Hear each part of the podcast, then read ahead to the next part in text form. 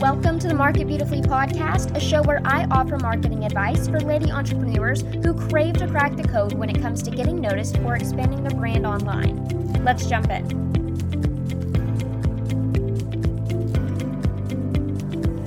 Hello, welcome back to the Market Beautifully podcast.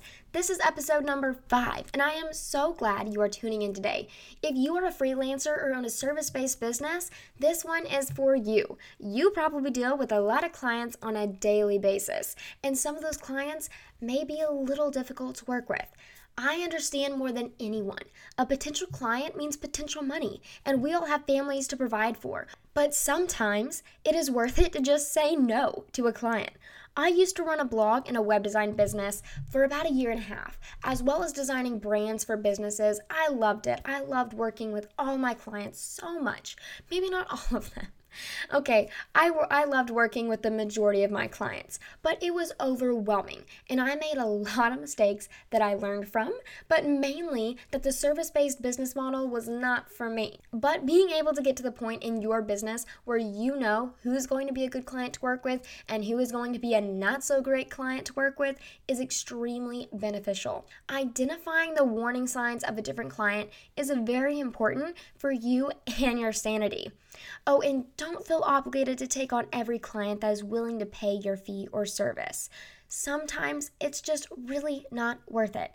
Time is money, and difficult people take up a lot more of your time, which in turn ends up being more money. So that means that you're going to be less profitable.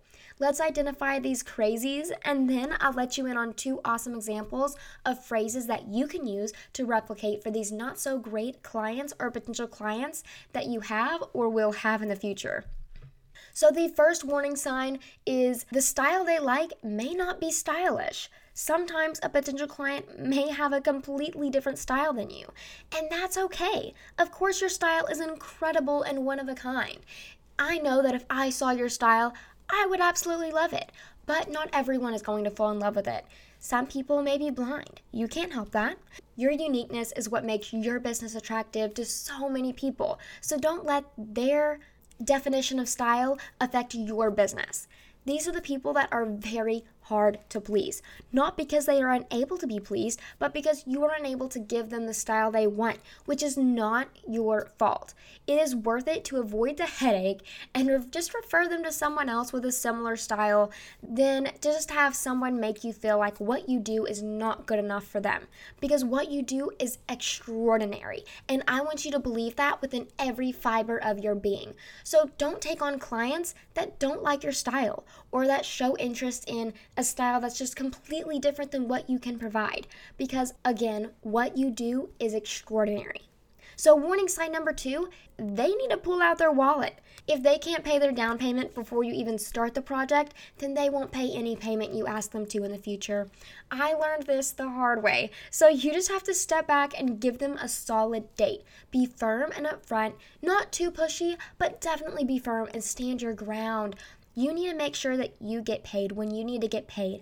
We all have bills at the end of the month. They have bills at the end of the month, but your service and your time is worth that money. So I know this is a sore subject because most freelancers really struggle with this issue. Because whenever you are providing a service, that service comes so easy to you. I mean, you are amazing at that service. So you may not think that the time spent is worth it to be paid for it. But I just want to tell you right now that it is. Be confident in your ability to provide them an end product or end result that is worth the time you spend on it. Your time is so, so valuable, and you deserve to be paid for the time you spend working for someone else. Warning sign number three you only get 24 hours in a day. There are only 24 hours in a day, and you have to sleep, girl. If you currently have a crazy amount of clients, do not take on another one. When I first started my web design business, I would keep piling on more clients, thinking surely I could pull it off. And most of the time, I did pull it off, but by pulling off the insanely large client load, I missed moments with my husband, family, and friends. I look back and kick myself in the foot because my priorities were not where they should have been. I hated missing those moments, and I hate myself for missing those moments. My solution to this problem was to create a waiting list. This is such a simple solution, but you would laugh pretty hard at how long it took me to implement something this simple. Another solution I had was to set a maximum capacity number. So during one period, I could only have four clients at a time. I would set due dates for each client, and once the due date had been reached and the project was over, I was able to pull from my waiting list or simply add another, however I chose to do so. This ended up being a great help when I needed some balance in my life. I hope you are not in the same place I was when I was doing this insane juggling act, but if you are, please create a waiting list. It helped me so much. And also, whenever someone comes to you and you're like, oh, I'm sorry, I'm actually full right now, but I do have a waiting list and would love to work with you. If this available date works for you, you can sign up for my waiting list right here. That is so professional and it shows that, wow, she's really desired and her brand is awesome. It speaks very highly of you, and like I said before, it's very professional. So, warning sign number four is do the brands even mesh? You may work with fashion bloggers and design their blogs. Like, that may be your thing, and you love every second of what you do.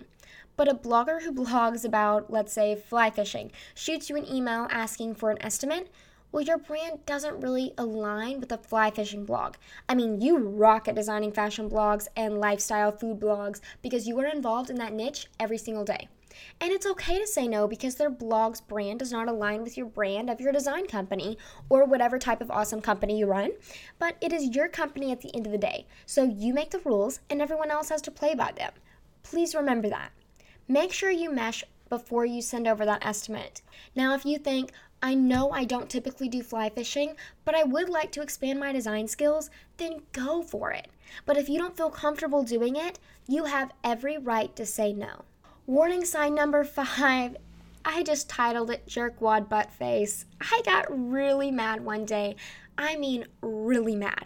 One of my clients had chewed me out for something I could not control whatsoever even after spending more hours than I should have trying to fix it with a third party company. I sat down at dinner with my husband and I just cried. I cried because I couldn't control what happened and I still got blamed. I hated that feeling. I started doubting myself as a business owner, and I just called them a jerkwad butt face at the dinner table, and I just sat in a pool of my own self pity. There were warning signs before I even took on this client. I willingly took them on because I really needed money at that time, honestly. But was the money worth it? No, it was not worth it. And no one deserves to be treated poorly or talked down to, especially you. So, no matter the amount of money involved, please don't take on people that are already talking to you in a way that makes you feel like you're less than what you are. So from then on, I obviously set boundaries and had many happy clients after that one faded away, but I learned an extremely valuable lesson. And what I learned was to set boundaries. Always, always, always look for the signs of a jerkwad butt face client because they will bring you down faster than anything I know. So, the last warning sign is personality issues. At times, I'm going to be honest, I can have a pretty strong personality. I'm the person that wants to be friends with everyone I meet, and I talk kind of fast. I come on pretty strong, as I've been told before. So I'm the exact opposite of someone that's very quiet and shy and introverted. I'm very loud, obnoxious, and I'm an extrovert, which sometimes doesn't mesh with people. I've met clients though, and we had an immediate connection our initial meeting ended up being longer than expected, and we both felt like we were friends by the end of it. I love stuff like that. I still to this day text those clients and ask how their businesses are going or how their husband's job is. I have been able to pray for my clients and get to know them on a more personal level. Only those that want that, obviously, but there have been times after an initial meeting with a potential client that we knew we just weren't a good fit and parted ways. It just happens, and that is totally okay. You're not going to mix well with everyone. You are you. And that's amazing that you are you. Anyone that doesn't find you agreeable may not be the best choice of a client. So now that we've covered the warning signs of a difficult client, I promised you that I was going to provide two different phrases that you can use to say no politely to these people that may be difficult to work with. So the first phrase is Having looked at your situation, it seems like you're looking for something that's outside the scope of what we do well. I can see you're looking for blank, and that's not really our area of expertise. We tend to get the best results with blank, and I'm afraid this may not be the best fit for you. It seems like you're going to be better off with someone who can make magic with blank, and that's not really where we shine. I wouldn't be comfortable taking your money and knowing you're not getting our best work. Um, how amazing. You basically just turned someone down in a really nice way. I love phrases like this. Okay, so phrase number two, it's a little bit longer. I'm just gonna go ahead and read it anyways. So here it is. From our consultations so far, it looks like you're very committed to growing your business. I can see you're on the fast track and want to continue getting faster. From what you've communicated to me, it seems like you are only comfortable with the guarantee that I can get you results on what I consider to be an extremely aggressive time frame. And I know this has caused some issues with us. I find this very stressful, and it has reached the point where I don't feel that we're suitable working together anymore. I don't feel I can give you what you need, and I feel like our interactions are becoming increasingly combative. I would love to refer you to someone who could meet your needs more effectively, but to be honest, I know of no colleagues who could meet these deadlines. Okay, so that's the end of phrase number two. I found both of these phrases on ittybiz.com, and I loved both of these so much that I just had to share this with you guys. I love that phrase number two because it's very blunt, but in a really nice way. Um, I wouldn't be offended. So, what I'm going to do, if you want to steal either of these phrases, I am going to copy and paste both of these phrases into the show notes that you can find at marketbeautifully.com slash 05. I would love if you used these, and for the phrase one, you can fill in the blanks to whatever you want, so I hope those do help in some way. So you may end up taking the client anyways. Girl, I've done that before too. But if you do, make sure to draw up a detailed contract and set their expectations before you even begin the project. This way, you are protected and the client knows what is expected of them and any boundaries they need to be aware of. For example, some some clients who fall into this style is in the same category may ask for endless revisions and will never be content. This is when you need to include in the contract two rounds of revisions. Any revision request after that will result in additional payments or something along those lines. Okay, so thanks again for listening to podcast number five. Good luck out there in the freelance world of clients and service based products. I wish only the best clients to be magnetized to your brand, and as always, market beautifully.